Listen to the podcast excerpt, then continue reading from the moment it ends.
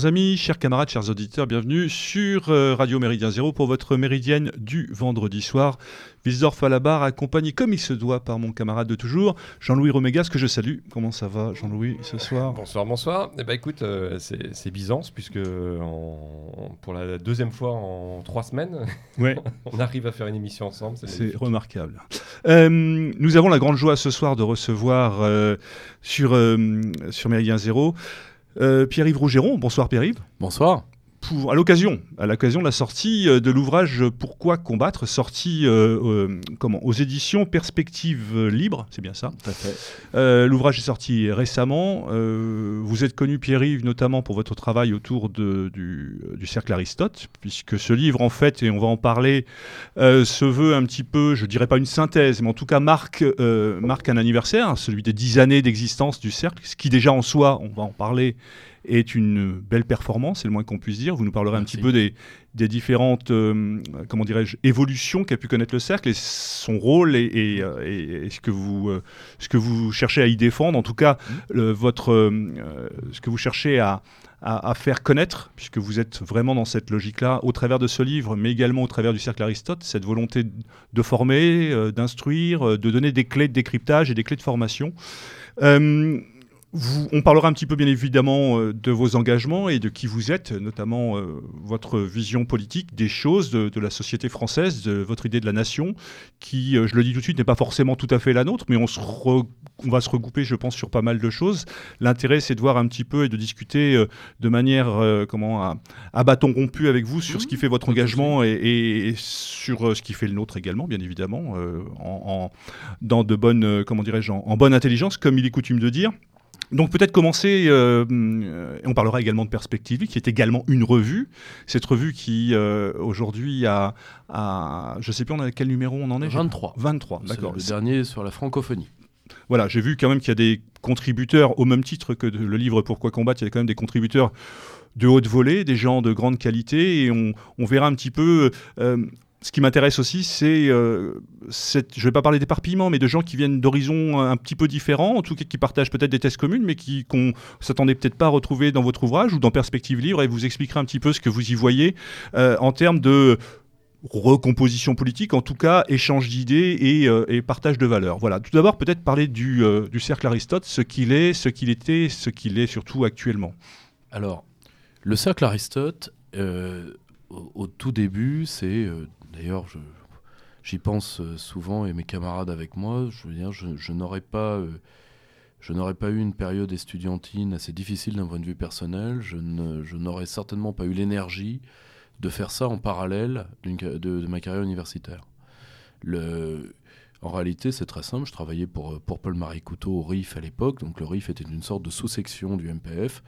Je le dis tout de suite, j'ai jamais appartenu au MPF parce que le côté euh, chouan vendéen, ça n'a jamais, été, pas mon, truc, ça jamais été mon truc, avec toute la considération que je porte à titre personnel et aux militants et à, Philippe de Villiers. Euh, et je, moi, j'arrive d'un village de 127 habitants quand j'arrive à Paris. Euh, donc la France périphérique, sa pauvreté, etc. Merci, je connais. Oui, ça fait un choc brutal. Voilà, donc euh, c'est très simple. Dans, quand j'ai mis les pieds dans, le, dans l'amphi moyen de Paris de Assas, donc l'amphi qui est rue de Vaugirard, mhm. qui est l'ancien collège de jésuites où le général de Gaulle a fait sa communion, l'amphi en lui-même était plus grand que mon lycée. D'accord? Bon, ça vous pose le cadre. Bon, bien. Et, j'ai vu, je, le dis sincèrement, moi je me suis fait une violence symbolique de provincial. Euh, ils sont plus forts que moi, etc. Première conversation, j'ai jamais eu à Paris d'une conversation du niveau de celle que j'avais au lycée tous les matins avec, euh, avec euh, mes plug power. Mhm. je, le dis sans, sans, sans, méchanceté, sans aigreur, aucunement. Ça m'a beaucoup, ça m'avait beaucoup frappé. Et surtout, j'ai vu de cette, France, de cette France périphérique, euh, dont je viens et dont je suis, je suis fier de venir, j'ai vu très tôt le retour d'un sentiment national dans la, dans la classe. Moi, je suis, je suis né en 86. Hein. Donc, euh, je l'ai vu très tôt. Euh.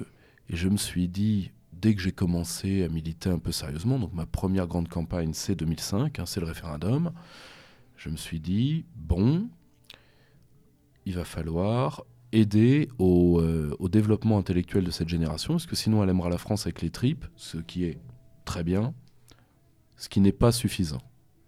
pour une raison qui est très simple. J'ai une méfiance pour les mythes très présents dans une partie de, de, la droite nationale, par exemple le mythe du chevalier Bayard. Mhm. le, ce côté sabre au clair qui a fait massacrer nos armées à différentes reprises, particulièrement face à des archers anglais beaucoup mieux organisés. Euh, à titre personnel, je, le, beau geste est un luxe et je suis pauvre. Donc, le, je préfère euh, l'organisation, la formation. Bah, c'est vrai, vrai qu'on est dans une mouvance qui aime, qui aime bien la défaite héroïque.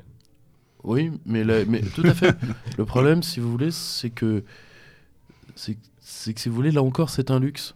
Oui, on, est, d'accord. si vous voulez, la culture de, la loose, je pouvais pas me, le permettre. Le, euh, parce que, le, je veux dire, euh, parce que pour tout le monde, tout ça, c'est des chiffres. Les, euh, les, les deux agriculteurs qui se tuent tous les trois jours, etc., etc. Tout ça, c'est des chiffres. Hein, moi, sur mes photos de classe, j'ai 9 morts. Maladie foudroyante, accident et la majorité suicide. Ok mhm. Bon. Donc, si vous voulez, ça vous fait redevenir très terre à terre. Donc, le. Le, je, et, à titre personnel, je le dis sans vouloir, me, sans vouloir ni provoquer ni me prendre une chaise en pleine tronche, mais je, je n'appartiens pas au courant de droite, ni en famille, ni par ma famille, ni par ma socialisation, ni par mon parcours. Donc, si vous voulez, c'est pour moi c'est une étrangeté cette volonté de perdre. Mmh. Donc, j'ai fait le tour puisque j'étais un militant, j'étais un militant donc euh, avec les bons et les mauvais côtés. Donc j'avais le côté con par construction mmh. que beaucoup de militants ont. Donc j'ai fait euh, la tournée des popotes de mes chefs pour dire ce serait bien si on éclat de rire général. J'en donnerai pas les noms parce que là ça fait vraiment règlement de compte. Mais beaucoup de gens qui sont passés au cercle Aristote depuis, qui m'ont demandé d'y passer par coquetterie, euh, j'emploie le terme coquetterie à dessein, euh, sont ceux qui prédisaient que cette association n'aurait aucun avenir. Le, euh, donc j'ai commencé tout seul avec mon camarade Romain Bessonnet qui est venu un tout petit peu plus tard. Et notre seule richesse était un carnet d'adresses oublié au RIF avec quelques adresses mail d'intellectuels qui nous ont, pour certains, par exemple le premier le premier euh, euh, parrain du cercle qui était Jean Foyer. Mhm. Le, qui nous a encouragé, ce qui m'a énormément touché, c'est quand même euh, père de la Constitution de la 5e, garde des Sceaux du Général, père de la doctrine française de, de, la propriété intellectuelle, etc., etc. Quand même pas tout à fait n'importe qui. et quelques intellectuels qui ont accepté d'être nos premiers conférenciers. Le, alors au tout début, c'était un défi, hein, parce que les premières confs, 6, 10 euh, hmm. euh, personnes. Euh, oui, il faut tenir bon et, garder le moral. Ouais, voilà. Hmm. je veux dire, je, je, je, crois que je le dis dans l'introduction du Pourquoi combattre. Le, Cercle Aristote, une association qui a failli mourir avec constance et détermination. je confirme. Le, et on s'est accroché. au fur et à mesure, l'équipe s'est étoffée.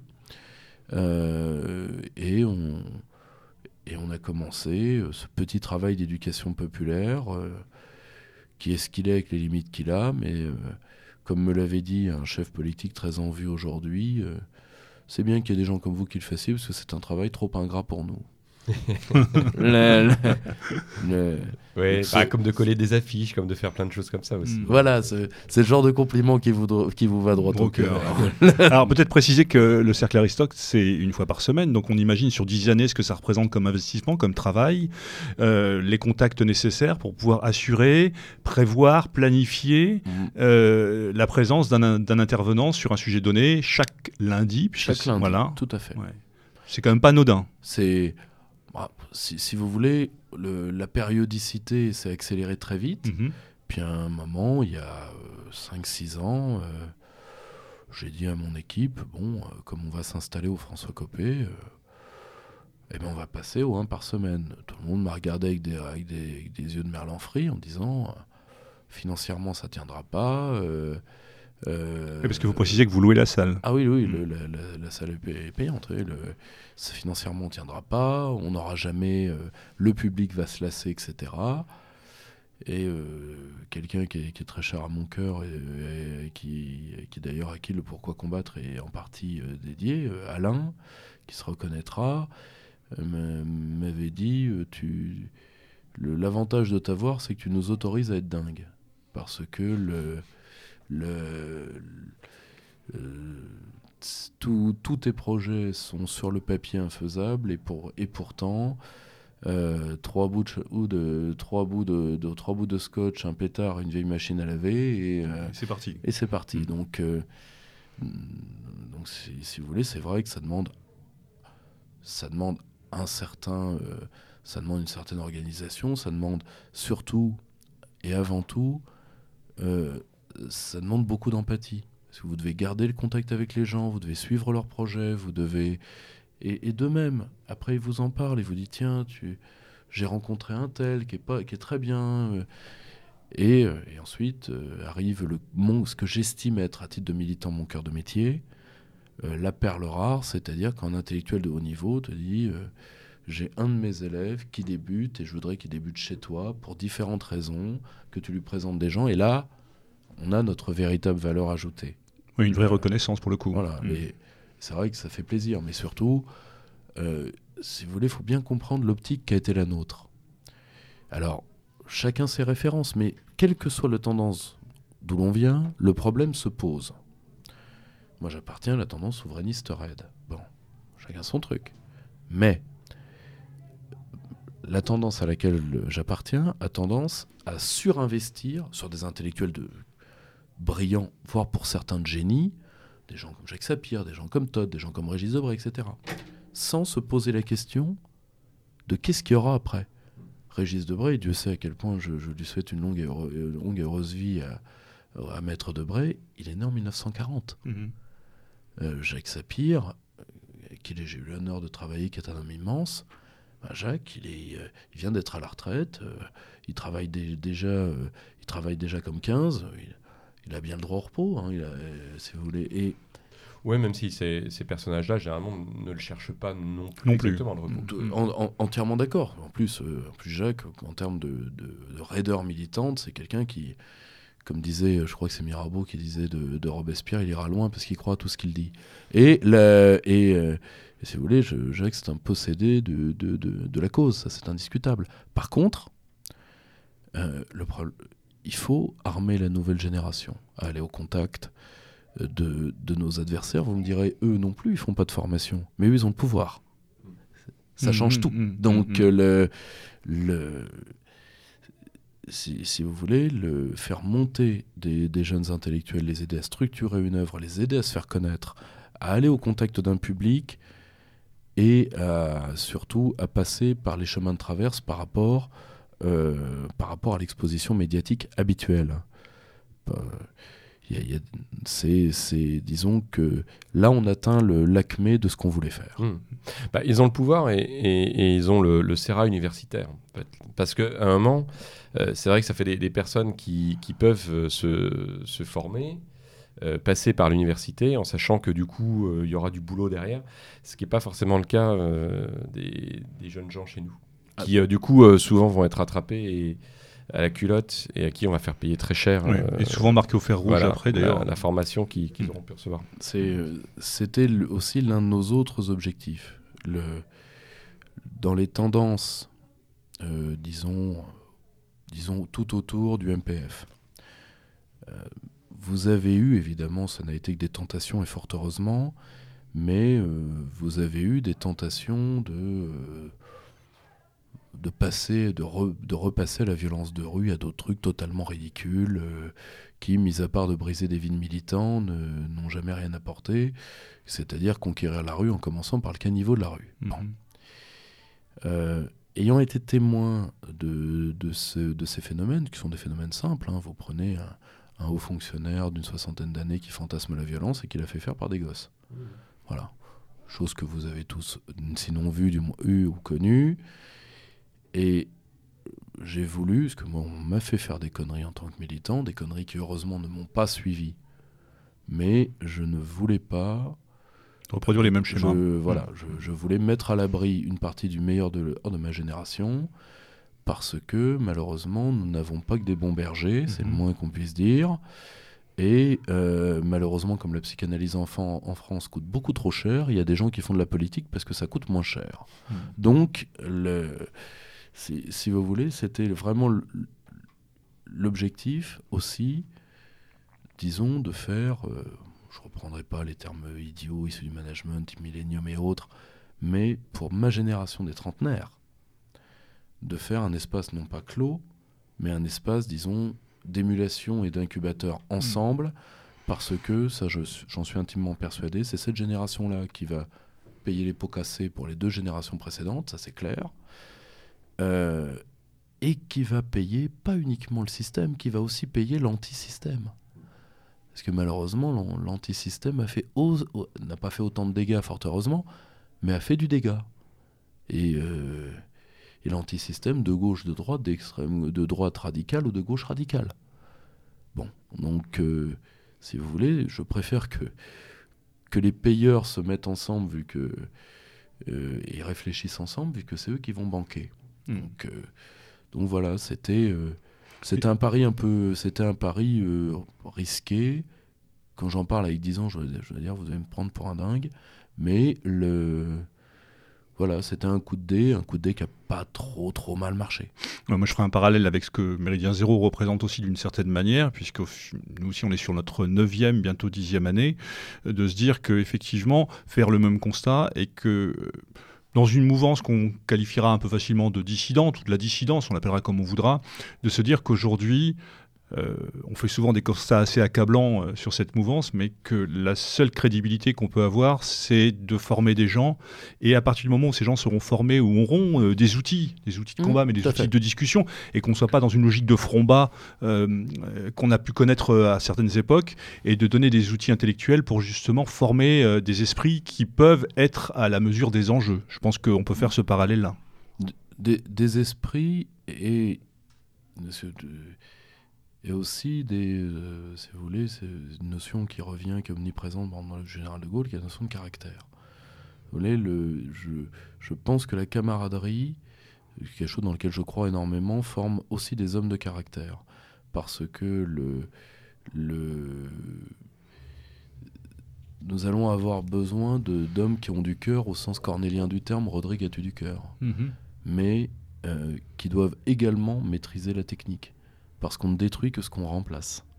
C'est ce qu'une partie, euh, disons, des, des, nationaux ou, des dissidents ou de ce que vous voulez, mhm. le, je pense, n'ont pas totalement compris. Le, donc ils se sont mis dans la position du commentaire. Bon, ce qui a un avantage assez simple, c'est que c'est reposant, c'est une prise de risque minimum et calculée, et donc vous vous mettez dans une situation de rente. Et comme en plus vous êtes bon commentateur, vous faites une bonne rente. beaucoup plus et beaucoup plus difficile, la recherche d'alternatives, la recherche de gens capables d'incarner cette alternative, et, le, et, le, passage de génération. C'est entre ceux qui furent une alternative et, de prendre ce qu'il y a de mieux chez eux. Je vous donne un exemple très précis. Notre plus, plus ancien et plus auguste conférencier le professeur Pierre Magnard, donc, qui est un grand penseur, un des grands penseurs catholiques depuis la guerre.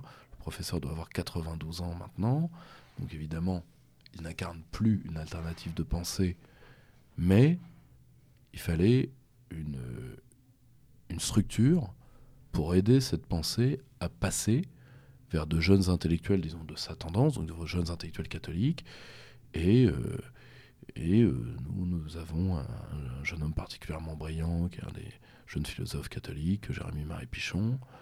Euh, disons que ce genre de structure, parce que aussi ce sont des structures qui permettent un contact personnel,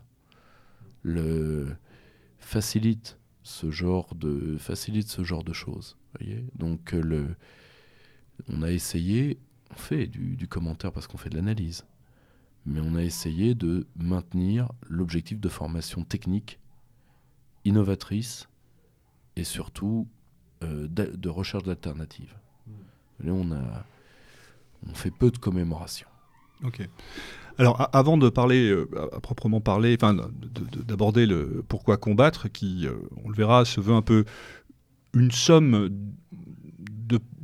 d'idées et de, un, bon, panorama des panorama, voilà, de, thématiques euh, traitées par le cercle Aristote et également de présentation de, portraits de figures euh, euh, chères à vos cœurs. Moi, je, vais commencer en me faisant un peu l'aiguillon, l'aiguillon sur, sur, sur un sujet qui m'était que, qui m'est cher, enfin qui m'est cher au sens où je sais que vous êtes quelqu'un qui, qui est très intéressé au niveau de, l'histoire des idées. C'est mmh. un peu votre dada, même je dirais.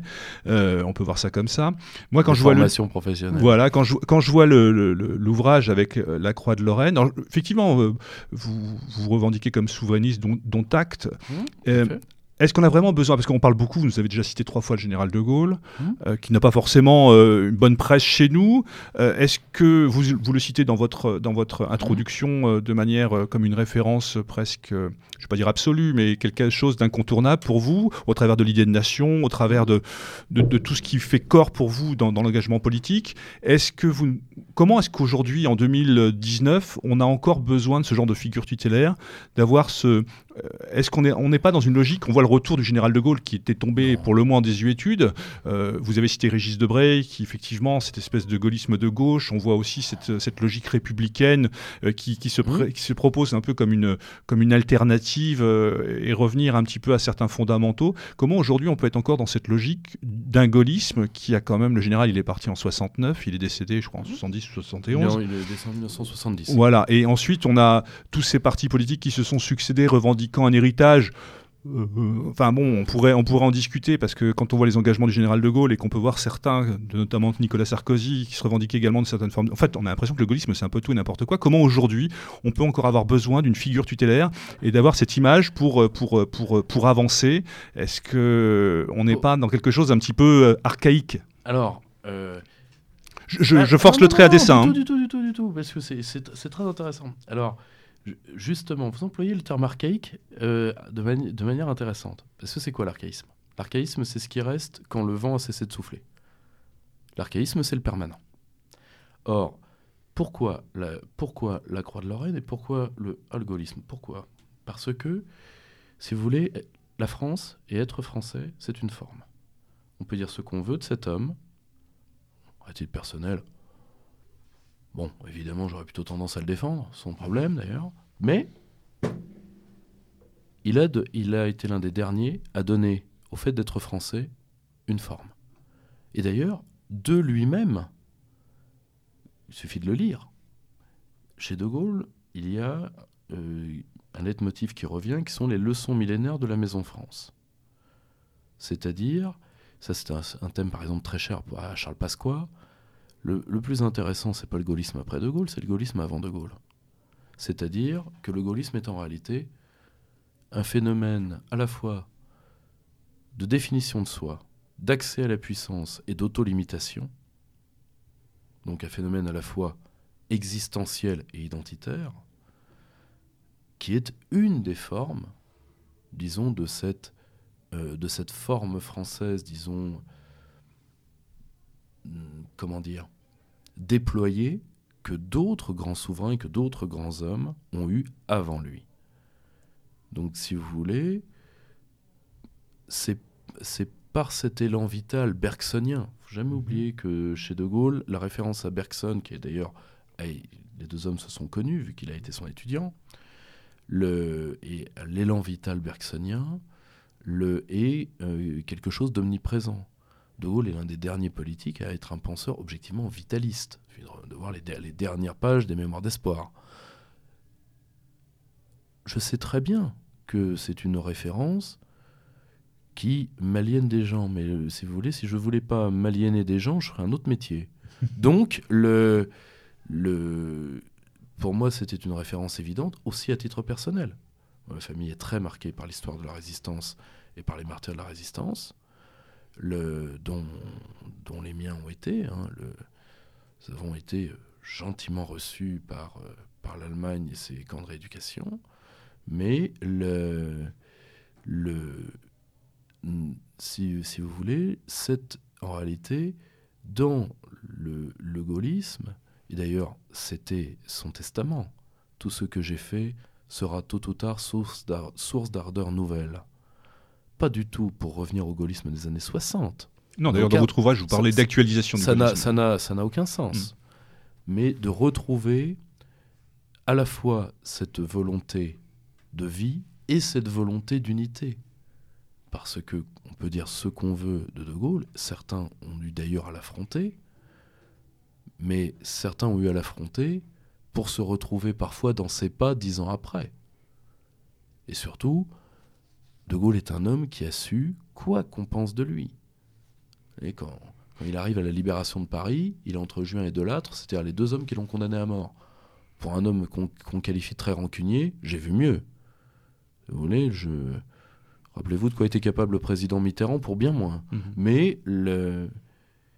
si vous voulez, c'est une figure disons, qui a aussi, pour moi en tout cas, même si parfois je suis loin de lui, moi je ne suis pas, je ne suis pas catholique. Bon, alors on ne comprend pas De Gaulle sans euh, comprendre son catholicisme. Hein. mais il avait, disons, ce, ce, nationalisme, disons, très, très chevillé, très, j'irais très britannique d'un certain côté, c'est-à-dire, euh, quelle que soit la querelle, l'intérêt, la France prévaut. Et ça, malheureusement, dans un camp national qui est très idéocrate, ce qui nous différencie par exemple de nos, voisins britanniques, par exemple, avec lesquels j'ai travaillé, euh, dans, le cadre communautaire, avec les hommes d'Engelfarage particulièrement. Mais au moins c'est une référence, si vous voulez, qui, euh, fait taire un certain nombre de, querelles et qui ramène à des valeurs simples, automatiques et immédiates. Mmh. Ouais, mais je, vais reformuler la, question de, de Wisdorf parce que c'est vrai que ça me pose question, euh, et ne serait-ce que sur le plan historique. Est-ce que du coup, on, ne repart pas euh, ainsi sur une forme de providentialité euh, qui est un des caractères de l'histoire de France, hein, cette mhm. idée que et, et, au final on sera sauvé par par euh, un grand homme ou une grande femme, euh, si on pense à, à Jeanne d'Arc. tutélaire. Euh, voilà, les figures tutélaires. De toute façon, on sera pas, de toute façon, on sera, on finira par être sauvé. Et du coup, est-ce que ça maintient pas un des, un des travers, un des risques, ça, serait de, maintenir en fait une partie de de nos, concitoyens dans l'attente, en effet, que finalement cette figure-là, elle finisse par arriver?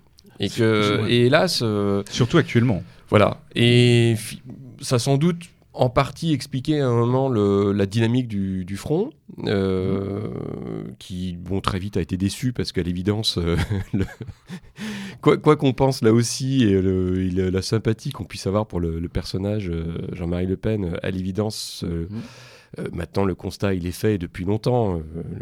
L'individu n'était pas à la hauteur des enjeux. Euh, est-ce que là, du coup, en effet, il n'y a pas de nouveau, si vous voulez, en un sens, ça remet pas la pièce, une pièce dans la machine, à dire de toute façon, voilà, il y, aura, il y aura cette, cette providentialité là. Alors, c'est une très bonne question. Le... Premièrement, euh, je dis tout de suite, moi, il y a, objectivement, moi, il y a trois choses qui m'éloignent parfois du, du, général. Sa naïveté sur, euh, sur certains pays qui, dont il aurait voulu faire des alliés et qui ne peuvent pas avoir d'alliés parce qu'ils ne peuvent pas les penser.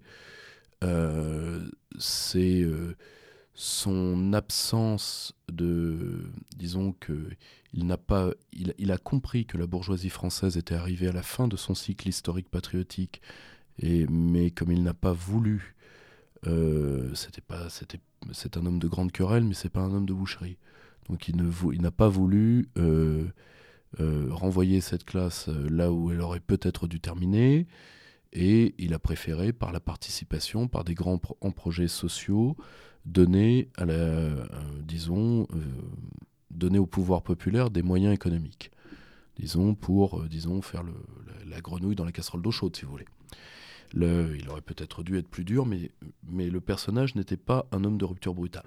C'est un homme de continuité, De Gaulle. Donc il n'était pas indiqué pour ce rôle. Mais là, mais également, le dis, moi j'appartiens à une confession minoritaire, donc euh, en tant qu'historien des idées, je connais très bien le, catholicisme, mais n'éprouvant pas les mystères de la foi, ça restera toujours pour moi une énigme. Bon. Ou une grande altérité, si vous voulez.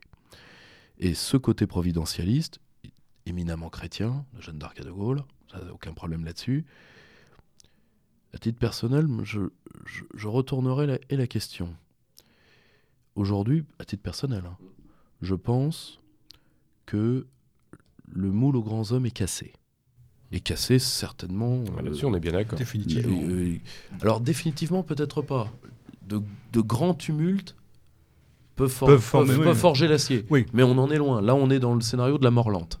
Donc, face au scénario de la, de la mort lente, euh, je préfère l'option collégiale et l'option des forums, c'est-à-dire de ce qu'a géré par exemple les transitions d'Europe de l'Est. Vous me direz, dans le cas de l'Europe de l'Est, ça a été, avec des gens comme Victor Orban, ou autres, parfois des catastrophes hors normes. C'est tout à fait vrai aussi. Mais c'est un risque à prendre. Mais, mais si vous voulez, je préfère travailler sur une avant-garde qui soit fera quelque chose d'elle-même, puisque nous sommes des hommes moyens, donc une collection d'hommes moyens. Ça vaut peut-être pas un grand, mais on a que ça. On fait la guerre avec l'armée qu'on a. Soit, si un homme sort du destin, de toute façon, je vais dire une chose. Euh, je pense que le culte des grands hommes, autant il s'applique beaucoup à Bonaparte, autant il s'applique pas il s'applique relativement mal à De Gaulle pour une raison. De Gaulle est un homme de collégialité, ce qu'on oublie beaucoup c'est un homme qui décide seul, mais c'est un homme qui est entouré de gens, qu'on les aime ou qu'on les aime pas, qui, excusez-moi, ont une, pesanteur intellectuelle et humaine. Euh, si vous voulez, le, enfin, vous voyez une, photo d'un des derniers gouvernements de Gaulle, vous voyez une, photo de tous les gouvernements qui sont. Excusez-moi, ça fait. Il y, a quand même un parallèle anthropologique. Ah oui, mais c'est cruel, là. Ah ouais, c'est cruel, ouais, j'entends. Mais le, si vous voulez, bon, de Marie-France Garot à Marlène Schiappa, il y, a quand même, y a quand même un souci. Bon, donc, euh, le, le, si vous voulez, je. Pré... Il ne faut pas oublier qu'il y avait toute une chevalerie autour de lui. Or, je préfère travailler sur cette avant-garde. Après, si ça vient pas, ça vient pas. Je pense que ça viendra pas. Donc, au moins que cette avant-garde fasse quelque chose. Cette, euh, parce qu'après tout, notre monde est détruit par des gens moyens. Donc, pourquoi ne pourrait-il pas être sauvé par des ah gens moyens on est, on est complètement d'accord. Hein. Voilà. C'est globalement, c'est à, notre, à notre petite échelle et, avec, les, avec les, camarades qui, qui, ont quand même notre, notre sympathie. Tu vois, en effet, oui, généralement, c'est cette vision-là qu'on a. Ah là-dessus, on est bien d'accord. Euh, petite question, vous parlez dans, dans, votre ouvrage d'un patriotisme instinctif et tripal. Euh, quelle différence vous faites Parce que vous avez, on a parlé de nationalisme tout à l'heure. Mmh. Quelle différence vous entre patriotisme et nationalisme? Aucune. Ok. Ah, vous voulez, aucune. Mmh. Le, je comprends tout à fait, parce qu'en réalité, la phrase le, nationalisme, le patriotisme, c'est la mort des siens, le nationalisme. En réalité, c'est une phrase sortie de son contexte de Gary, qui est prêté à De Gaulle alors qu'il n'y a aucune mhm. trace à chez De Gaulle, et que De Gaulle ne peut pas penser ça. C'est un barétien, c'est un maurassien, et même chez Peggy, vous pourrez difficilement trouver ça. Or, le grand problème, je comprends que Gary le pense. Parce que quand vous avez pris, c'est comme tous ces résistants qui après ont travaillé sur les droits de l'homme, etc. Quand vous avez pris, moi je sais comment les miens sont revenus de Buchenwald. Quand vous avez pris ça dans la gueule, vous vous, méfiez de certaines personnes qui ont abusé du terme de nationalisme pour le mettre dans une tradition qui n'est pas la nôtre et pour l'extrémiser et pour le bestialiser. Oui, puis il y, a quand même tout un contexte après-guerre où la, nation est mise en accusation. Hein. tout à fait. Avec le nationalisme est mis en accusation. Entièrement, entièrement d'accord. Or, le, gros problème, à titre personnel, euh, d'ailleurs ça m'a été souvent reproché, j'emploie le terme, le terme nationalisme et patriotisme de manière totalement indifférente. Totalement indifférente. Alors, je connais les, problèmes sémantiques, euh, la patrie est plus charnelle, terra patria, tralala, bon, si vous voulez, si une bonne définition de l'idée de patrie, étonnamment, bah, c'est dans terre, Patrie d'Edgar Morin. Il avait, fait un très beau truc sur, la, notion de patrie. La seule chose, c'est que pour moi, tout ça, ça fait partie de, de, divisions idéologiques qui sont caduques, qui s'appliquaient dans le domaine de l'après-guerre, euh, qui à la rigueur, je peux tout à fait comprendre qu'elles soient encore opposées euh, disons, euh, à, certains peuples qui euh, ont un sens de nationalisme agressif, ça n'est plus le nôtre depuis la fin de l'époque napoléonienne, donc ça va. Si, vous voulez, d'ailleurs, objectivement, aujourd'hui, l'histoire des idées, de manière tendancielle, a tendance à me donner raison. Aujourd'hui, on va même à titre universitaire, vers la, vers la réhabilitation en fait des grands nationalistes français. Chez Barrès, c'est quasiment déjà fait. Pour que le, bras droit de Jack Lang fasse une agiographie de Barrès il y a trois ans, c'est croyez-moi que le travail est largement fait parce que c'est pas le courage qui étouffe ces gens-là. Le, euh, toute l'œuvre d'Olivier Dard mhm. a permis de, de, faire réémerger le continent maurassien. Et, euh, Maurras d'ailleurs lui-même n'est pas passé loin du coche aussi. Le, hmm. Il est néanmoins en collection de bouquins, etc. si vous voulez, ça, revient. Ça revient, évidemment, il y a du travail de bilan à faire, mais d'un seul coup, quand on fait le bilan avec le recul historique et la méthode historique, on se rend compte, parce qu'il faut faire de l'histoire comparée, que le, que le nationalisme français a été l'un des plus créateurs d'un point de vue artistique, etc. en Europe, mais surtout est, est un de ceux qui a le coûté le moins cher en vies humaines. Hmm. Le, si vous voulez, on ne va pas euh, si vous voulez, on ne va pas mettre en accusation tout un continent. Si vous voulez, il faut jamais oublier que le nationalisme a été pour des tas de peuples quelque chose d'extraordinairement progressiste. Le nationalisme d'un Patrick Pierce, le nationalisme, le nationalisme italien, euh, si vous voulez, de l'époque du Risorgimento, le, on, va, si vous voulez, on ne peut pas arrêter toutes les pendules de l'histoire européenne. Euh, si vous voulez, sur Berlin 1933 vous voulez, le, voilà. Le, donc, si, à titre personnel, moi, ça fait partie de, des querelles idéologiques que je ne me pose pas. Pour moi, le, le nationalisme est le sens le plus politique. Si vous voulez, il n'y a qu'une seule petite différence qui est l'équivalent de classe en soi, classe pour soi chez les marxistes. C'est-à-dire que le patriotisme est un état latent de, de préférence légitime pour soi, ce que, si vous voulez, parce qu'on a le droit de vivre. Et d'un côté, d'un point de vue biologique, on a le devoir de vivre. Mm-hmm. Le, pour les siens, pour ceux sans nécessairement euh, ni des amours ni distance vis-à-vis des autres. Mais euh, si vous voulez, parce qu'on aime, on aime plus ses parents que le voisin généralement, si vous voulez, c'est le, il y a quelque chose de mortifère dans l'indifférenciation. Oui, on peut se souvenir, on peut se souvenir du, scandale, euh, de, la, tentative de scandale que les, médias avaient essayé de faire après la petite phrase de, de Le Pen. Pour le coup, les, les, c'est comment ses filles que ses cousines euh, Je préfère mes soeurs à mes cousines, mes cousines que, mes voisines, mes voisines à euh, inconnus, des inconnus que des ennemis. Voilà. Si vous voulez, il n'y a pas de quoi fouetter un chat. Le, personnage a fait bien pire hein, en, termes de jeu de mots foireux. Mm. Mais il n'y a, pas de quoi fouetter un chat. Hein, c'est alors que le nationalisme, c'est quelque chose, en effet, de, de, prise en compte de soi. Là, d'un seul coup, c'est un réflexe qui n'est plus uniquement charnel, qui est intellectuel, qui est intellectuel. Mais, si vous voulez, je ne vois pas en quoi en portant la tradition du nationalisme français, je serais coupable de quoi que ce soit. Si vous voulez, à un moment, il faut arrêter l'abrutissement. Quand je vois que mes amis de la cocarde étudiante, on leur a refusé à Paris 4 un débat justement sur les années 30 et la nation. Euh, le président de l'université Paris 4, euh, historien de surcroît, ça fait encore plus mal, n'a pas voulu d'Arnaud Imatz, qui est quand même le plus grand expert francophone sur José Antonio Primo de Rivera, qui a été élu à l'unanimité à l'Académie historique d'Espagne, qui n'est quand même pas un lieu ni de droite ni d'extrême droite. Hein faut quand même pas déconner. Pourquoi? Parce qu'il se réfère, je cite, à trois penseurs d'extrême droite, je vous les cite parce que c'était dans le courrier de Paris 4, Simone Veil, Ortega y Gasset, Charles de Gaulle. À un moment, faut arrêter la... Faut, faut, ou, ou, alors, faut me donner l'adresse des dealers, parce que je, tombe toujours sur les plus mauvais de Paris. Non, mais c'est les, les, mêmes qui, euh, qui, votent une motion euh, contre, euh, contre la décision de, de faire payer les, les droits d'entrée à l'université. Ah, puis ça donne la mesure du, plus cher qu'avant. du vide intellectuel dans lequel on est tombé. Quoi. Si, si, si, le, si le fascisme commence à Simone Veil, le fascisme est large. non mais, enfin, à un moment, faut. Alors malheureusement, une partie de l'alma mater est en train d'en crever justement. Si Simone Veil, on parle de la philosophe, bien sûr. Bien, bien, mais du coup, bah, en parlant de fascisme, euh, est-ce que du coup, le, finalement, votre vision du gaullisme, et, vous l'avez dit un petit peu avant, euh, Pierre-Yves, parce que finalement, on ne peut pas euh, aborder votre vision du gaullisme comme, comme peuvent l'aborder une partie de nos, camarades qui se réfèrent, entre autres italiens, qui se réfèrent au fascisme.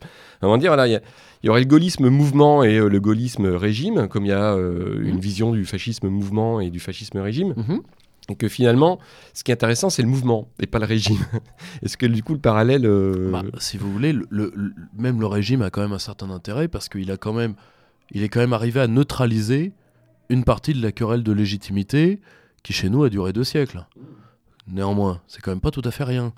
Mais si, vous voulez, le, ce, que, je pense vis-à-vis de la pensée et du général, je crois beaucoup à la phrase de Tournou disant Le gaullisme n'a pas tiré toutes ses salves, la dernière viendra d'outre-tombe.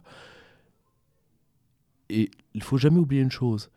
Nous sommes passés dans des régimes qui sont des régimes antipolitiques, qui sont des régimes de gestion, qui sont des régimes où le, ce qui est nécessaire, ce n'est pas de gouverner, donc de prendre l'incertitude pour soi pour en faire un dessin, c'est de réduire la zone d'incertitude parce que ce sont des régimes de la trouille. Et ce faisant, ce sont des régimes de mort. D'ailleurs, pour beaucoup, ils ont une culture de mort, ça va avec. Si vous voulez, ce... On est rentré dans cette phase depuis on, un, on est rentré dans cette phase depuis les années 70 au moins. Or, le, si, vous, si vous voulez, il y a euh, en effet, à mon avis, beaucoup de choses à prendre dans, euh, dans les dessins du gaullisme, entre autres la participation. Et le, qu'on le veuille ou pas, si on met de côté les alternatives socialisantes ou communisantes. En Occident, le seul chef d'État qui fait face à la crise de la société de consommation, qui la pense et qui dit il y a peut-être une alternative, qu'on le veuille ou qu'on le veuille pas, c'est lui. À la même époque, euh, il essaye, hein. il essaye euh, avec le, Japon, avec des, tas de, tas de, de pays. Il ne trouve personne. C'est-à-dire qu'à la même époque, l'Occident est totalement dans le matérialisme le plus, en plus le plus niais, le plus neuneux, et surtout ne va pas voir arriver la fin de la société de consommation. Il va se jeter pour, euh, pour encore une minute, monsieur le bourreau, dans les mains de quoi? Dans les mains de la richesse immatérielle, du commerce de promesses et donc de la finance. Alors que d'un côté, la participation, c'était de, c'était de, de donner aux salariés l'accès à leur travail directement à titre de propriétaire pour justement faire mettre fin au salariat. Le, qu'on le veuille ou qu'on le veuille pas, c'est une idée révolutionnaire. Ouais, après ça, ça se faisait dans, dans, dans, un cadre économique qui était quand même la, le, le, soutien ou en tout cas la promotion à des très grandes entreprises. Mmh. Euh... Qui, qui, qui, était, attention, qui était quand même le, qui était l'un de, le second visage de l'État hein, à l'époque. Oui, oui, tout à fait. Le... Mais qui, qui qu'aujourd'hui on, on, paye d'une certaine manière parce que, en effet, ces grands groupes peuvent aller s'installer où ils veulent, euh, comme ils veulent. Alors, Ce qui n'était pas le cas éventuellement de, de, de, choix euh, accordés à des, des unités plus petites, à, à, un substrat qui soit plus euh, petite, moyenne entreprise, on va dire. Quand on a autorisé le, les... Attention, quand on a autorisé... Parce que pourquoi il n'y avait pas de, dans les années 60 de délocalisation? Il y en avait tous les moyens matériels. Hein. Mmh. Pourquoi il n'y avait pas? Parce que c'était interdit. Ah ben c'était interdit. Oui, mais non, par contre, c'était pas une spécificité française. C'était pas une... non, c'était ça, c'était pas une spécificité française. Mais d'un côté, tous les... toute l'économie d'après-guerre est une économie qui est fondée sur les paradigmes de l'économie de guerre. Bon. Or, pour rendre cette économie de, de disons d'après-guerre pérenne, vous n'avez pas 40 personnes. En Occident, vous avez un homme comme Richard Nixon qui s'est posé deux trois questions sans aucune méchanceté, sans complotisme aucun, je pense qu'elles lui ont coûté très cher. Et le, le, vous avez De Gaulle, vous n'avez pas grand monde d'autres pour voir l'après. Or, le, le, grand souci, on a fait des, des, grands groupes, pourquoi? Pour acquérir, pour faire ce, ce qu'on appelle de l'accumulation de puissance. Ensuite, si vous voulez, euh, je vais reprendre une phrase de Joseph de Maistre, en dehors de l'évangile, en dehors de l'église, l'évangile est un poison si vous sortez ces grandes structures de leur moule, qui est un moule étatique, le problème, c'est que, si vous voulez, le marteau est une belle invention jusqu'à ce que un mec tue sa femme avec. Donc, le, si, si vous voulez, le, on ne peut pas.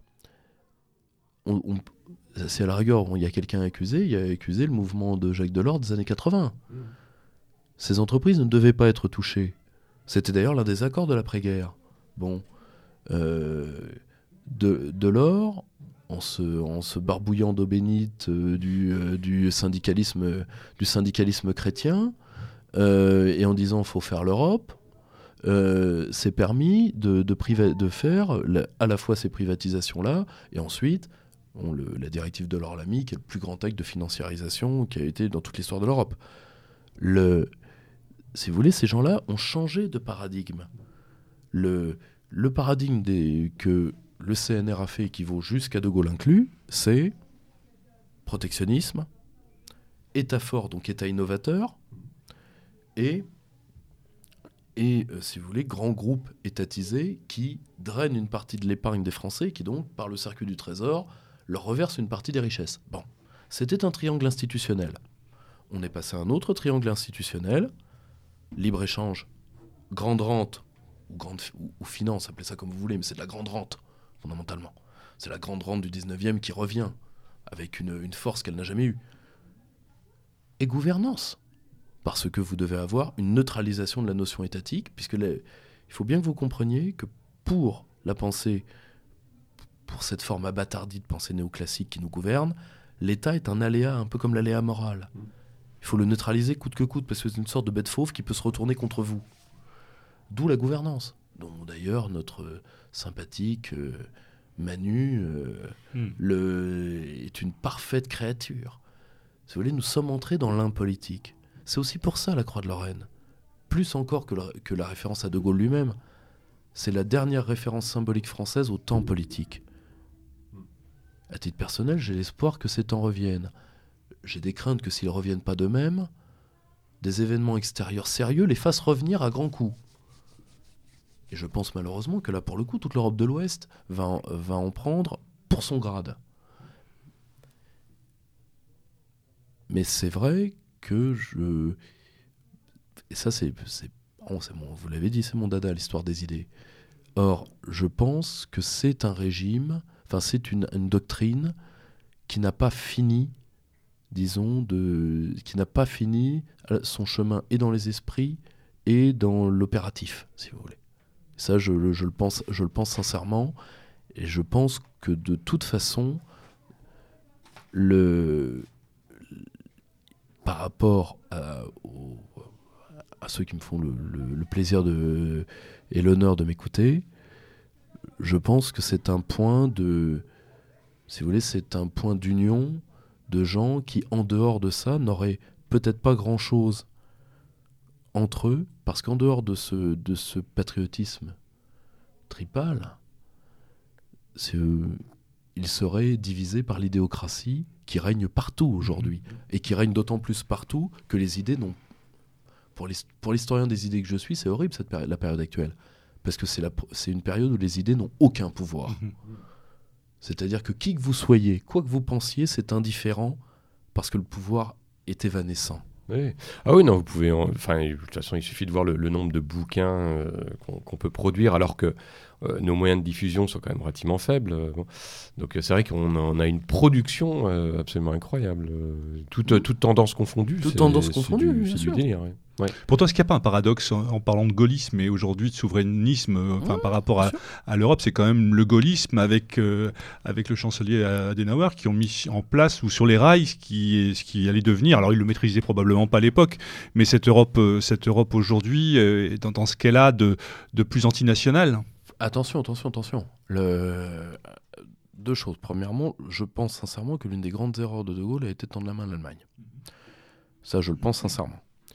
Mais par contre, on peut, on peut certainement pas, et là, on peut certainement pas l'accuser de ça.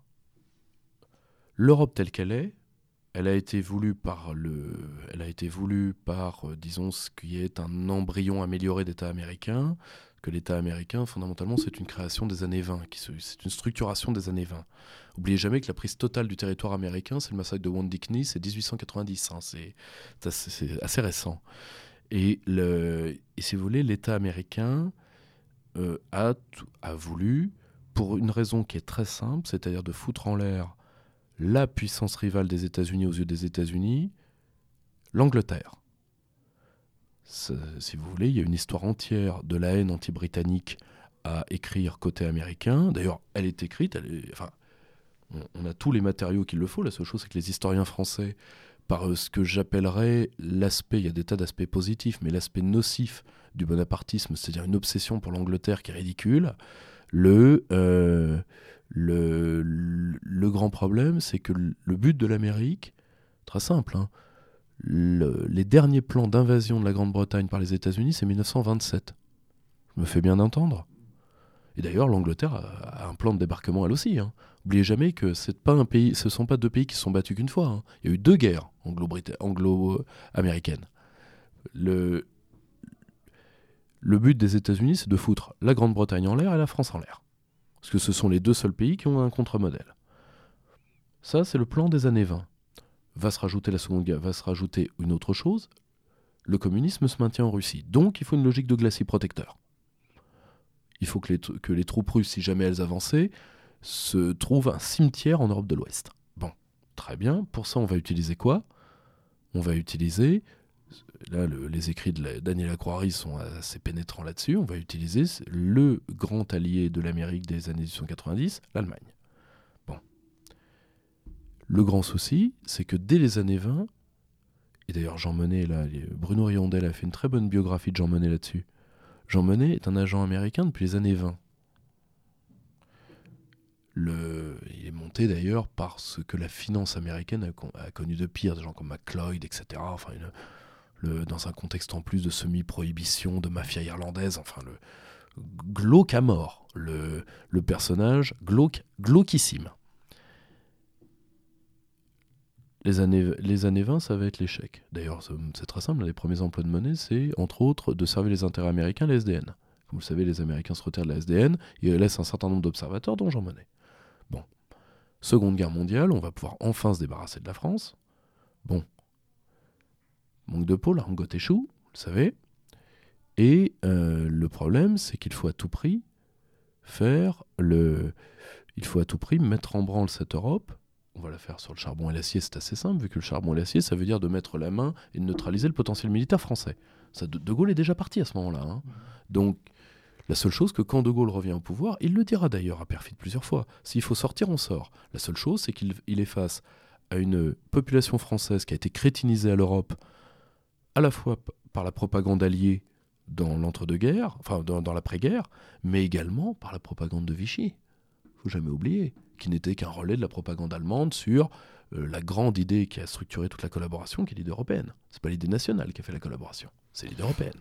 Ouais, et puis bon, je pense que là-dessus, euh, enfin, dans les années 50, les, premiers, les premiers effets d'une mmh. communauté qui, à l'époque, est encore protectionniste, euh, se font sentir. C'est vrai qu'il y avait, il y avait quand même une vraie évolution en termes de niveau de vie, et de, confort dans les années 50 que, les, mmh. que la population française de l'époque pouvait euh, légitimement attribuer en, gros à la construction européenne telle que c'est. Qu'elle était beaucoup plus liée au plan Marshall. Bien sûr, bien sûr. Mais le, plan Marshall malheureusement était conditionné. Mmh. Bon, il faut dire, on n'allait pas demander ce que ces, gens-là fassent quelque chose gratuitement, c'est pas tout à fait le genre de la maison. Mais si vous voulez, le, problème, Paul Magnet, qui est un européiste fanatique, mais dans son manuel euh, d'institutions européennes, l'édition qui est... Euh, je, pourrais scanner les pages si quelqu'un me les demande, parce qu'à mon avis, il les a liquidées depuis. L'édition qui suit le référendum du 29 mai 2005. Il dit une chose intéressante. Il dit J'ai menti. En tant que professeur d'histoire européenne, j'ai menti. Le, projet de remplacer, de dissoudre les nations, quel projet monnaie, et, tous les autres ne sont que des seconds couteaux. Parce que les vrais pères de l'Europe, c'est très simple c'est les frères de l'Os, c'est George Ball, c'est ce qu'on va appeler l'état dit profond américain, c'est-à-dire ce qu'on appelle en politologie américaine les institutions deleuziennes, c'est pas pour rien, donc les des frères Deleuze qui se superposent aux institutions jeffersoniennes qui sont la constitution américaine. C'est-à-dire, grosso modo, le maintien de l'économie de guerre pour la guerre froide. C'est eux les vrais pères de l'Europe. Et Jean Monnet, c'est le seul vrai père de l'Europe, mais Jean Monnet d'ailleurs, il suffit de le lire lui-même il le, dit bien, c'est l'Europe, telle qu'il l'a pensé, telle qu'il l'a voulu, n'était que la volonté d'arriver à l'empire transatlantique. Il le dit d'ailleurs, l'Europe du grand large, etc. C'est la dernière page de ses mémoires. Ce qu'il dit d'ailleurs n'était pas exactement le point de vue de Schuman euh, à ce moment-là. Certes, mais Schuman est, fondamentalement un dominé, si vous voulez. C'est ah quelqu'un qui, qui, en plus a un CV qui est entièrement frelaté. Mmh. Euh, euh, alors, euh, bon, euh, vous me direz, le, Vatican est déjà foutu, alors ils peuvent, à, foutu pour foutu, ils peuvent le canoniser, Bobby. Mais ça les arrangera pas. Mais le, problème, c'est que d'ailleurs, Monet ne va s'entourer que de gens comme ça. J'avais fait un ouvrage sur la dette il y a quelques années, bon, sur la loi de 3 janvier, sur la loi de 3 janvier 73, malheureusement, qui n'a pas apporté la clarification que j'aurais voulu au, débat. le euh, j'ai parlé d'un personnage beaucoup plus important que Schumann, qui est Robert, qui euh, Marjolin, qui est un technocrate, qui est l'intellectuel derrière Monet, quand euh, Marjolin, qui est un ami de, de, Cocteau et surtout de Kojève, va dire à Monet, écoute, la destruction des nations, ça ne marchera pas, tout ça marchera pas. Ou alors faudra employer des méthodes fascisantes, et moi je suis désolé, je suis, grosso modo, Robert Marjolin, c'est un libéral des années 30, quoi. C'est Royer Collard, quoi. Enfin, c'est les héritiers de, l'école des libertés publiques, de Royer Collard, de ces gens-là. Non, non. Ça, non. J'irai pas. et, c'est le Trotsky de l'Union européenne. C'est-à-dire que vous n'avez pas un bâtiment à son nom, il a été effacé des photos officielles. Bon, là, là ils, ont, ils ont même effacé les pieds, le, contrairement à d'autres. Le, si vous voulez, euh, Monet est un homme qui a une culture de la haine. Le, le Marjolin, vous dites à n'importe quel historien communautaire, Robert Marjolin, la plupart, d'ailleurs j'ai fait l'expérience, ça me dit vaguement quelque chose. le, si vous voulez, le, le, le problème, c'est pour ça qu'une des autres activités du cercle étant la traduction, on a fait traduire beaucoup d'ouvrages, dont une histoire de l'Union européenne telle qu'elle est enseignée en Angleterre. Très intéressant, ça s'appelle La Grande Dissimulation. Ben, vous lisez ça, vous comprenez le Brexit. Hein. C'est, un, ouvrage comme ils en ont à Eton ou à Cambridge. Donc c'est là où vous voyez que pourquoi les Britanniques sont moins abrutis que la nôtre. Or, ils le disent très clairement. Bon, ben voilà, l'Union européenne est la plus grande et la plus patiente création d'un service extérieur. Vous imaginez Ils y ont travaillé pendant un siècle et fondamentalement ils ont réussi. Ça a fait un glacis contre la Russie. Ça a foutu en l'air en partie la Grande-Bretagne. Ça a foutu en l'air la France. Objectif, objectif atteint. Bravo, bravo. Et ça a permis en plus une arrivée massive d'argent pour McDonnell Douglas et tout le complexe militaro-industriel américain parce que les pays européens ne supporteraient pas c'est pas l'affreuse Amérique qui, manipule la Pologne, etc. C'est que ces pays-là ne peuvent pas vivre sans l'Amérique. J'ai fait 5 ans en Union Européenne pour vous le dire. Donc, euh, bravo. C'est c'est pour ça que l'histoire de l'Union, comme l'histoire de la guerre froide, fait partie des thèmes de recherche de mon équipe. Parce que on peut dire ce qu'on veut du, génie américain à ce niveau-là, de cette puissance, mais leur volonté de puissance nous a totalement foutu dehors. Et là, à ce niveau-là, le seul, et là lisez l'ami américain d'Eric Brancard, le seul mec qui leur a posé des, qui leur vraiment posé des problèmes dans la France de 45 à nos jours, c'est De Gaulle et personne d'autre. Oui, ça là-dessus, on est, on est bien d'accord. Bon. oui. Moi, j'aimerais, vous, j'aimerais qu'on parle un petit peu de, de cette réalité politique que revêt le, souverainisme. Mmh. Euh, quand on voit aujourd'hui, euh, au travers des, des, différents mouvements sociaux euh, en France, le rapport que peuvent avoir les Français avec l'Union européenne, et pas seulement les Français d'ailleurs. Mmh. Euh, il y a un constat quand même euh, assez, euh, assez patent sur les réalités pratiques de ce que revêt du fonctionnement de, l'Europe. Pourquoi est-ce que le, souverainisme en France n'est pas une réalité politique plus tangible? Pourquoi est-ce que est-ce qu'il n'y a pas eu un, un côté rendez-vous manqué? Est-ce qu'aujourd'hui il y a eu des personnages qui ont incarné ce souverainisme? Bon, c'est pas le plus connu, euh, Paul-Marie Couteau, mais des gens comme Pasqua ou des gens comme De Villiers. Des gens comme Séguin. Comme Séguin. Oui, tout à fait, Séguin, Philippe Séguin. Euh, euh, on en est là aujourd'hui. Euh, pourquoi est-ce qu'il n'y a pas une autre réalité politique du souverainisme que n'incarne pas non plus le Front National d'ailleurs pour autant?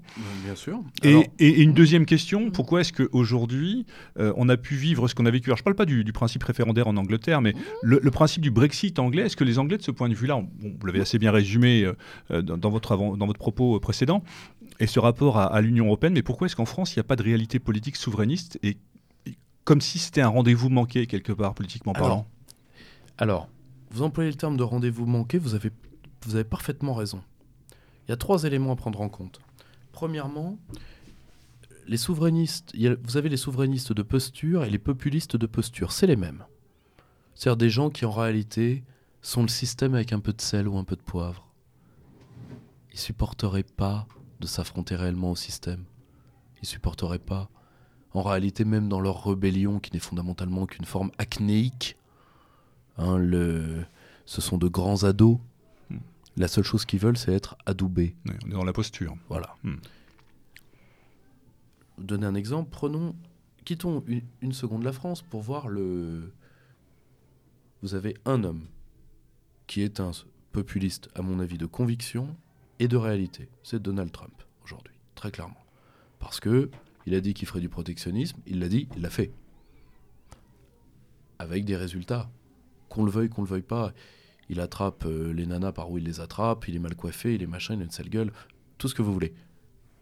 Mais il n'est pas que ça. Euh, mais il n'est pas, mais il est pas que ça. Mais le, et, il l'a dit, il l'a fait. Bon. Tous les autres, c'est de la posture.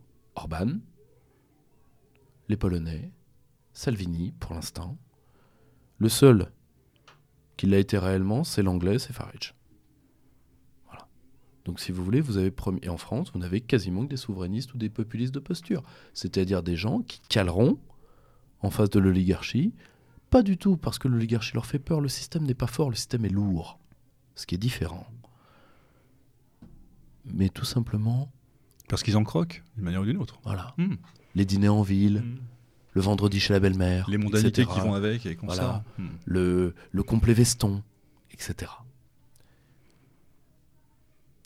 Vous avez ce premier point. Deuxième point, vous avez un phénomène intéressant qui est un phénomène générationnel.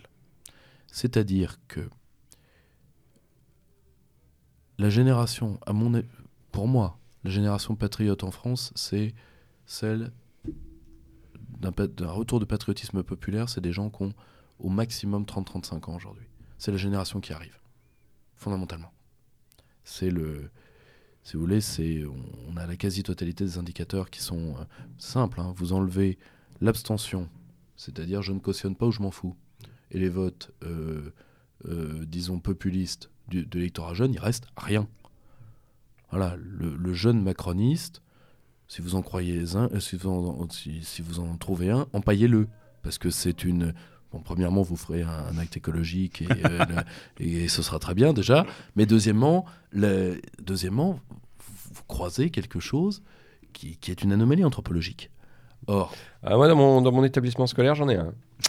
Je le connais. Donc tu vas l'empailler Empaillez-le. Mais, mais, mais, de, mais de, de l'autre côté, n'oubliez pas que, par exemple en Angleterre, c'est la génération au-dessus, la génération des 45-50 ans, qui a fait la campagne du Brexit, et c'est la génération un tout petit peu plus âgée, 55-60 ans, qui l'a voté. Alors que la jeunesse britannique, contrairement à ce qu'on dit n'est pas Remainer, la jeunesse britannique ne s'est pas déplacée. Donc, si vous voulez, le, le, Brexit a eu lieu au bon moment, au bon endroit, c'est-à-dire avec la bonne génération politique et la bonne génération sociologique. Le problème de Séguin, c'est que Séguin était en face. Séguin n'avait pas la génération des nés en 80.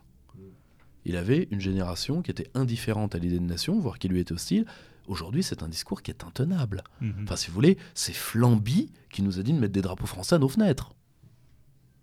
Vous imaginez qu'il n'a pas eu cette idée-là tout seul.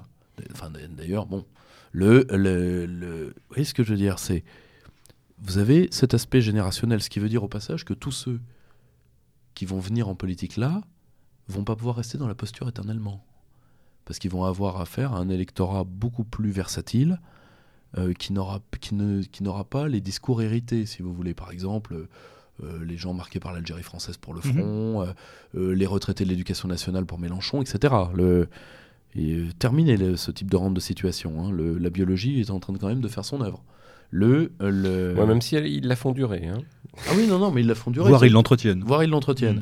Mm. Mais c'est le deuxième aspect. Le troisième aspect, c'est tout simplement que nous sommes à la fin d'une crise d'identité nationale qui a débuté dans les années 20, qui est le contre-coup de la Grande Guerre, où on a eu des courants idéologiques dissolvants, Bretons, euh, tous ces gens-là qui ont été les ennemis, qui ont été vraiment l'anti-France au sens euh, strict. Euh, moi, j'ai aucun problème à dire, dire le mot anti-France. Hein. ça me coûte rien. Hein. Ah non, mais de toute façon, je pense qu'il l'aurait assumé. et, d'ailleurs, un mec comme Breton l'aurait assumé.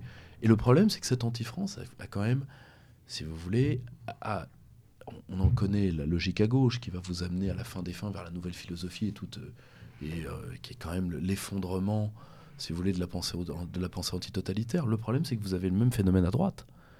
Vous avez le même phénomène à droite. Vous avez un antinationalisme de droite en France qui est effrayant, qui est effrayant. Quand Pensez à qui euh, Genre les Ferry et compagnie euh, Alors, le... les Juppé aussi, par exemple. Alors, je, pense À bien sûr à la droite d'argent et à ses affidés, avec, euh, à mon avis, pour moi, l'un des hommes qui règne là-dessus, c'est Rosan Vallon, de, mhm. Rosan Vallon et ses créatures. le, dont son épurateur, là, qui est M. Lindenberg, qui est, mort l'année dernière. Le, mais il y a eu aussi, même dans une part, si vous voulez, il, n'y a pas, à mon, il n'y a pas d'équivalent en Europe, même dans les milieux radicaux, de courants aussi antinationaux que ce qu'on a vécu que ce qu'on a vécu en France. Il y a une partie, je suis désolé de le dire, il y a une partie du Grèce qui a été très antinationale. Il y a eu ça, ça n'a pas d'équivalent. Euh, ouais, ça n'a pas d'équivalent. Ouais. Enfin, oui, mais antinational parce que je pense qu'à un moment le une partie de cette mouvance-là euh, prenait acte du, de la division de l'Europe à l'époque, euh, de l'idée que, de fait, euh, il fallait peut-être en effet arriver à, avoir une, sur une dimension semi-continentale ou mmh. continentale. Mmh. Pour en effet espérer reprendre du, du, poil de, reprendre du poil de la bête. Donc, je ne suis pas sûr, si vous voulez, je pense pas que leur, anti leur, anti, leur posture anti-nation puisse être euh, assimilés par exemple à, des Rosan Vallon et compagnie qui eux sont antinationaux parce que un moment pour eux la nation c'est la guerre. Euh, ouais, mais, mais, si vous voulez, le, quand vous avez certaines phrases sur euh, je serai toujours du côté des, des féodaux contre la monarchie française, mmh. vous historicisez et enfin vous historicisez quand même votre haine de la nation. Et ça c'est pas et ça c'est pas Bernard Henri Lévy qui l'a prononcé cette phrase-là. voilà, on, pas de risque. On est bien, on voilà le, le, si vous voulez le donc mais ça par exemple, je pense et d'ailleurs c'est lors des bilans, ça a eu un effet absolument délétère. D'ailleurs, que reste-t-il de ces mouvements? Pas grand-chose. Regardez les extrémités où ça les a, où ça mmh. les a emmenés. Je rappelle quand même que c'est des mouvements qui, sans, sans aucune excuse aujourd'hui, et maintenant ils essayent de capter le populisme, ils ont appelé à voter et à Maastricht et au traité de Lisbonne. Preuve à l'appui. Ça fait beaucoup. Donc si vous voulez, le, c'était ah si, si, si, je, vous donne la référence quand vous voulez. Le, alors certes, ça s'est fait sur malheureusement une radio euh, concurrente de la vôtre qui était radio dite courtoisie. le, et encore, je dis pas tous. Prenez quelqu'un comme, comme Yvan Blo, qui malheureusement nous a, nous quittés. C'est quelqu'un qui, quand il était député européen, avait discours, par exemple, anti-serbe délirant. Oui, oui. Mmh. Ah bah, délirant. on est bon, on est d'accord. Bon, autrement dit, c'est quelqu'un qui s'est beaucoup racheté dans ces dernières années. Moi, je l'ai reçu, un homme euh, euh, affable, aimable, et un très bon spécialiste de l'antiterrorisme. Bon, moi, je l'ai reçu là-dessus. Le, euh, le, le, il, avait, il avait certainement d'autres qualités intellectuelles, mais je parle de ce que je mmh. connais. Le, si vous voulez, le, preuve que c'est une mode qui est en train de terminer y compris d'ailleurs, c'est pour ça que moi je je, je, je, donne pas les bons points les mauvais points, mais vous comprenez qu'à un moment, quand on, est, on voit l'histoire d'art des idées, on est obligé de, et de voir les conséquences de phénomènes d'opinion. par exemple, si vous voulez, ça a un effet déjà premier dans, dans, dans le nationalisme français, c'est son caractère idéocrate. C'est-à-dire, on ne peut pas parler de l'intérêt supérieur de la nation, faut qu'on parle de euh, tel courant qui vient de Pétaouchnok que euh, qu'on essaye d'acclimater ici, qui s'acclimatera jamais, même des trucs brillants. J'ai été accusé publiquement dans un livre qui s'appelle Les réseaux du Kremlin en France d'être un agent du, du, du, FSB. Je peux en parler tout à loisir. J'ai fait plusieurs numéros sur la situation en Russie et je suis certainement celui qui a fait traduire le plus intellectuel russe. Mais par exemple, autant je peux comprendre une fascination intellectuelle qu'on ait pour Douguin ou pour les vieux croyants, autant le caractère opératif de cette doctrine pour la France de 2018-2019 immédiatement hmm. m'apparaît quand même Discutable. un petit peu capillotracté.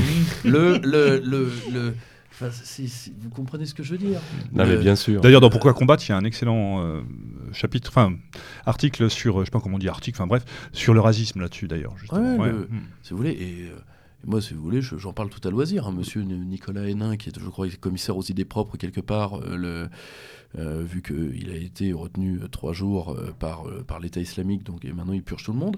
Le, le, le oui, on peut rappeler, c'est ce, ce, monsieur qui, qui a dénoncé quand même publiquement le, un, homme qui a perdu sa fille, sa fille au Bataclan. Mais qui après vient pleurnicher parce qu'on parce qu'on le dénonce lui-même. Bah, oui, ah oui, bah, le, pleurnichistant, ça aide.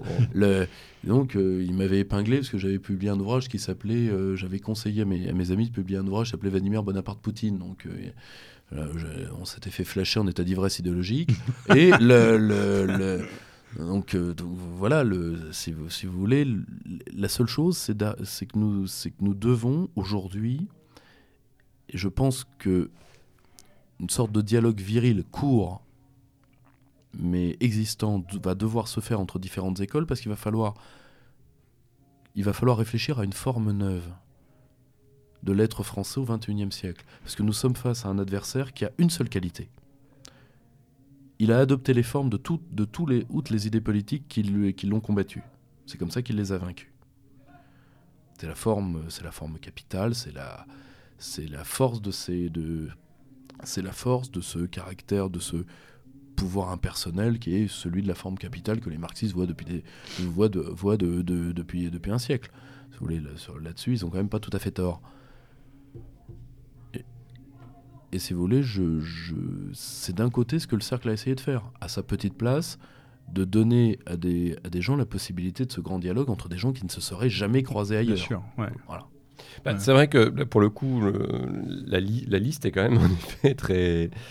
Euh, bah, bon, je le dis honnêtement, hein, il y a toute une série de noms que je connais, il y a toute une série de noms que je ne connais pas, très clairement. Et, euh, je pense que ceux que je ne connais pas. Euh, J'ai bah, fait débuter aussi beaucoup de jeunes dans, dans ce, dans ce, dans, dans, dans, dans ce bouquin-là, aux côtés des confirmés. Voilà, mais c'est parce que, bon, soit en effet, ce sont des gens qui débutent, soit, soit ce sont des, des gens qui, sans doute, sont dans des, des sphères ou des, des, courants qui, en effet, ne sont pas forcément ceux que j'ai l'habitude de lire. Mais ça, pour le coup, oui, c'est intéressant. Parce qu'en effet, euh, ça, agrège et ça fait dialoguer euh, des personnes qui, en effet, euh, sont pas. qui par ailleurs sont charmantes. Hein. je, pense à Pierre Le Vigan, par exemple. Qui est déjà venu ici. David Lépée, par exemple. Ou à David Lépée, mmh. pareil. Qui, sont... J'étais surpris de le retrouver là. Ouais. Ah, quelqu'un que nous avons reçu. et J'aime beaucoup. Ouais, il est vraiment. c'est quelqu'un. extraordinaire. mais le. Bah, ça a été l'un des motifs du cercle. Dans un pays sans souveraineté, on s'engueule pas. Parce qu'il n'y a pas d'enjeu. Mmh pas d'enjeu. Sinon, c'est du théâtre, c'est de la mélanchonite. Hmm. Et, malheureusement, je, suis mauvais théâtreux. Donc, tant qu'on est d'accord sur au moins une chose qui est on va arriver à des points de rupture définitive, vu que là, on, le système libéral, dans sa décadence avancée, est en train d'attaquer l'anthropologie. Hmm. Donc, si vous voulez, un, il y, a une part de la, condition humaine qui peut disparaître au XXIe siècle. D'ailleurs, il y, a des malades mentaux pour en rêver. Mhm. Bon, hein, on leur a jamais expliqué que quand une loi biologique se, euh, ferme, c'est définitif. Hein. Il n'y a pas le, retour statu quo ante n'existe pas. Hein. Oui, on peut penser juste à la. J'ai vu ça aujourd'hui, c'est pour ça que j'en parle. cette déclaration de la, ministre que, j'avais, qui m'avait échappé, disant qu'à un moment, quand on avait atteint un certain âge et euh, qu'on était un, poids pour la société, il euh, fallait peut-être penser à s'en aller. c'est la, c'est Aude. Euh, ah oui, le, le Aude Rivet? Non, oui, pas non, c'est, oui, c'est oui, c'est la, la, l'une des parlementaires en marche. Là, c'est l'une. Oui, voilà, c'est une députée, c'est une députée. oui, le, voilà. C'est, c'est, c'est, c'est élevé sous serre, mais on n'a pas l'adresse. Or, tenez, prenez par exemple ça, parce que là, là, la porte est ouverte directement pour. On peut discuter sur euh, sur, euh, on peut discuter sur l'arrêt des soins, on peut discuter sur des tas de choses. Mais là, la porte qui est ouverte, c'est le cyanure de potassium. C'est-à-dire ah bah content, content, pas content, piqué. content, pas content, piqué. Non, mais la, la, la, grande lessiveuse est en route. Il y a eu l'avortement, le mariage homosexuel, euh, voilà, le mariage pour tous. Et puis derrière, ça va être quoi? GPA, PMA, et puis le genre, et ainsi de suite. Et ah puis voilà, on, est sur, on est sur l'autoroute là. oui, tout à fait. Or, qu'on le veuille ou pas, nous allons avoir la convergence de, cette, convergence-là. Celle de risques énergétiques et environnementaux et stratégiques énormes, de risques démographiques énormes, et également des effets à long terme ou à moyen terme de, certains phénomènes économiques, je pense particulièrement à la culture intensive et à son impact de long terme sur la, sur la santé publique, mmh. tout ça va arriver à peu près dans les mêmes eaux. C'est ce que euh, un auteur euh, classé, classé, et, euh, classé très à droite appelait la convergence des catastrophes dans le temps. C'était, oui. Guillaume Fay qui parlait de ça. oui, mmh. il, y a, il y a 15 ans. Le, aussi loin que, que, je puisse me sentir de de, de, de Guillaume Fay, l'expression est intéressante. Or, le, le, le grand souci, c'est que à un moment, cette, ces, ces euh, catastrophes possibles qui nous guettent tous, sixième extinction des espèces, etc. Bon, à un moment, il faut mettre l'idéocratie de côté et essayer de se hisser aux enjeux de l'heure. C'est ce qu'on a tenté modestement de faire, euh, sans vouloir nécessairement provoquer. Mais par exemple, bon, je sais, par exemple, dans le, dans le Pourquoi combattre, on m'a reproché un article, pourtant un, un truc que je préfère sur les communs mhm. de celui de Nicolin, parce qu'on m'a dit commun, commun, communisme, donc le Joe Goulag, le, euh, le, Franchement, le, le, le, Bon, si, si, vous voulez, moi je. Vaut mieux en rire, non le, le, le, le, diable s'habille en chapka. Bon, pourquoi pas Mais si vous voulez, si on pouvait éviter le, de, si on pouvait éviter euh, l'antitotalitarisme pour les cons, ça, pour, ça pourrait servir à beaucoup de gens. Le, à un moment, je pense qu'il faut solder euh, certaines querelles historiques qui n'intéressent plus personne ou qui, qui sont des tripes d'anciens combattants face.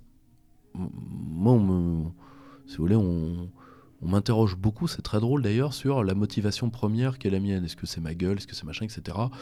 Alors bon, si c'était uniquement pour euh, le plaisir d'entendre ma voix, j'aurais fait un autre métier vu ce que j'ai pris dans la tronche. Mais avant tout, moi je veux que cette convergence de catastrophes ait lieu de mon temps. Parce que je suis père de famille, j'ai une enfant de 3 ans, euh, je refuse que ce soit pour elle. On va pas être une l'énième génération de lâches qui va refiler la patate chaude euh, aux gosses. on en a déjà deux de générations de lâches qui sont passées. Clairement, on a cette responsabilité-là, c'est clair. Euh, je préfère encore affronter ça. Mm. Et j'essaie juste, au-delà de... Au-delà, je, je, sais, j'ai reçu des mails bizarres de mecs qui s'étaient tapé l'ours de pourquoi combattre et qui disaient euh, Vous avez trois anciens staliniens, deux anciens trotskistes.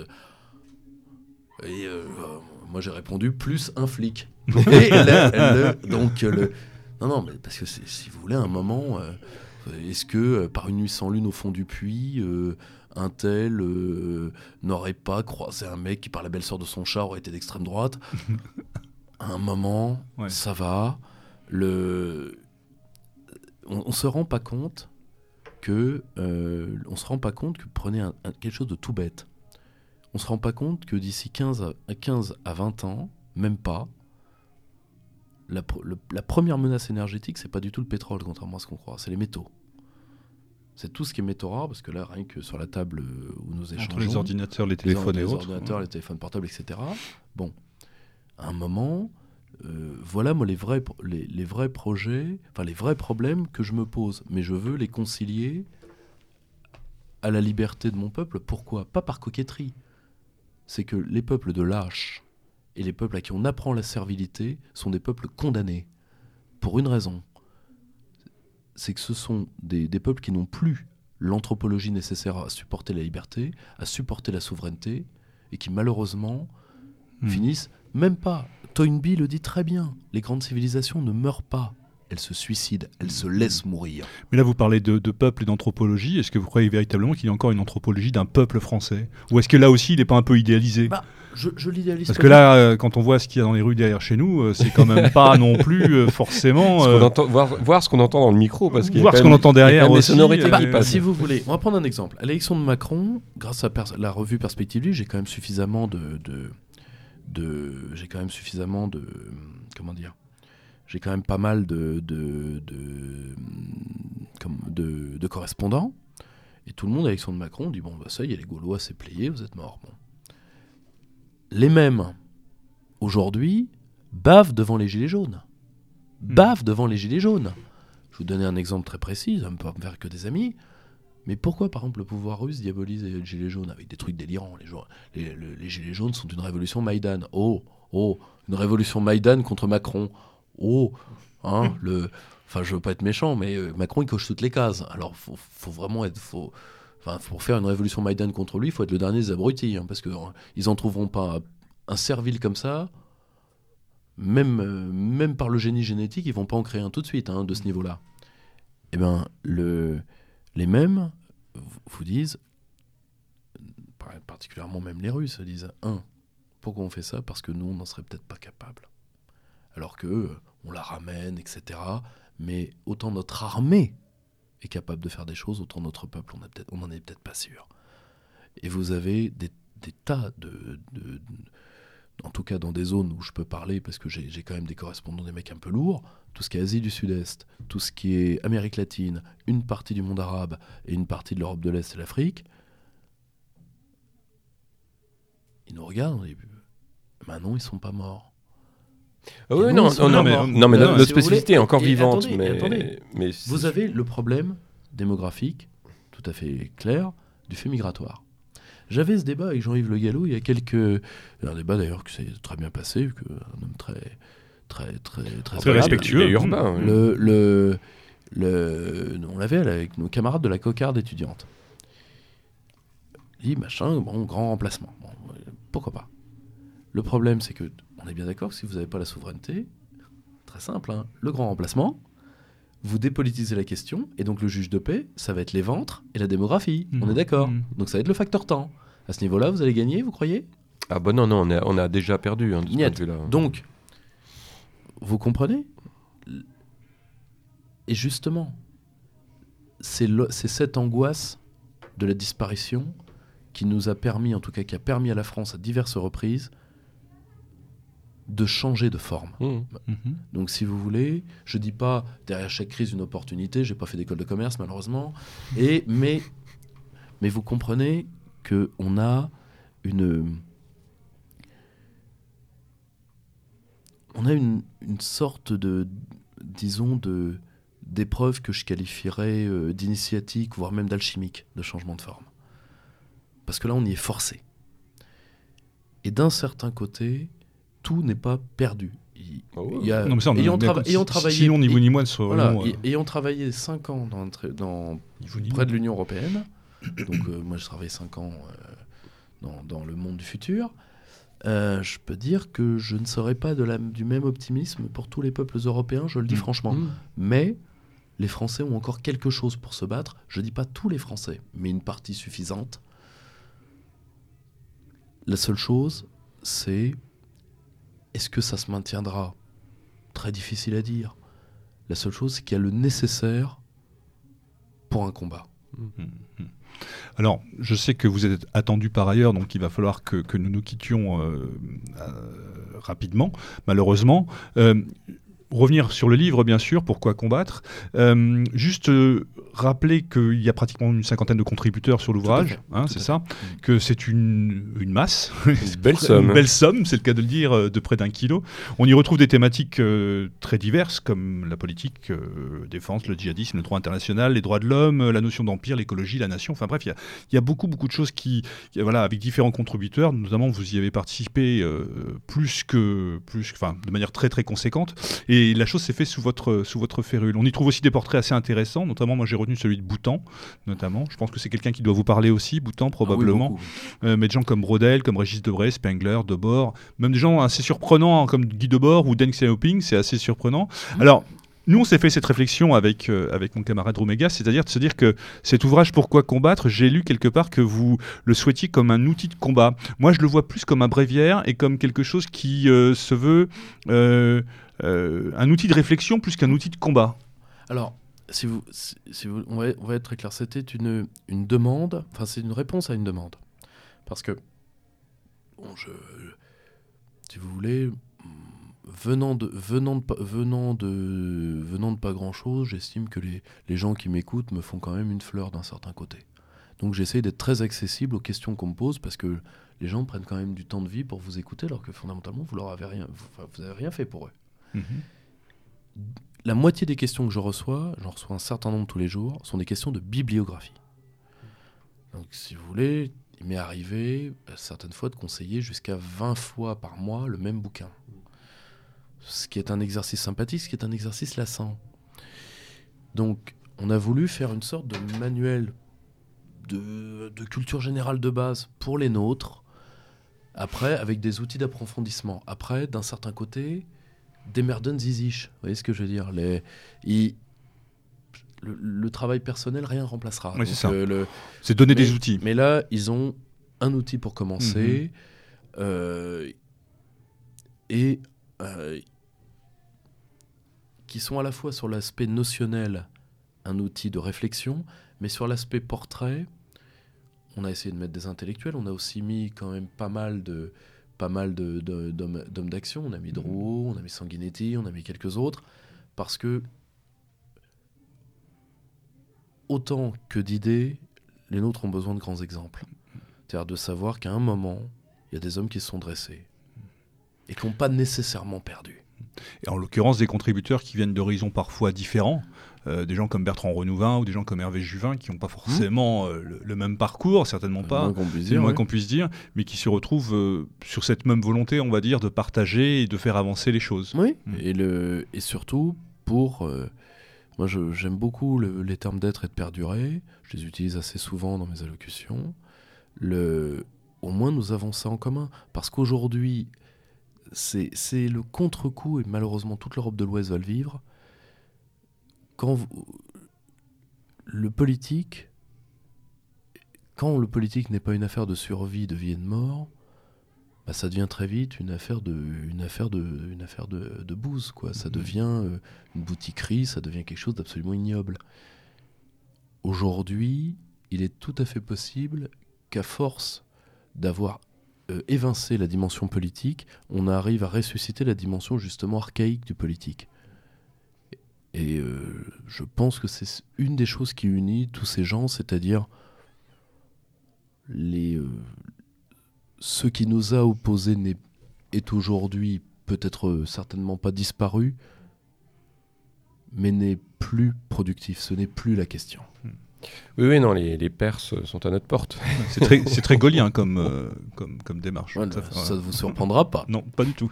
Donc il reste à, à vous remercier, euh, Pierre-Yves, de, votre, de votre sympathique visite euh, sur Méridien Zéro.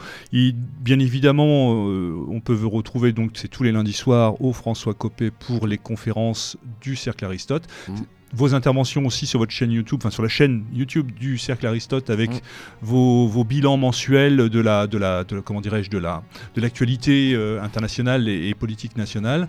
Euh, bien évidemment, Perspective Livre aux éditions, enfin du même nom, à cette revue et je crois qu'il y a une maison d'édition aussi, euh, Perspective Livre, puisque Pourquoi combattre est sorti donc sur aux éditions Perspective Livre qu'on peut bien évidemment trouver dans les dans les bonnes crèmeries et sur, votre, sur le site internet de Perspective Livre. Voilà. Merci beaucoup. En tout cas, merci pour votre visite et un débat passionnant. Oui, ce fut un plaisir. Voilà. Et comme il se doit, mon cher euh, Jean-Louis. Bah, l'abordage. Et pas de quartier, salut à tous.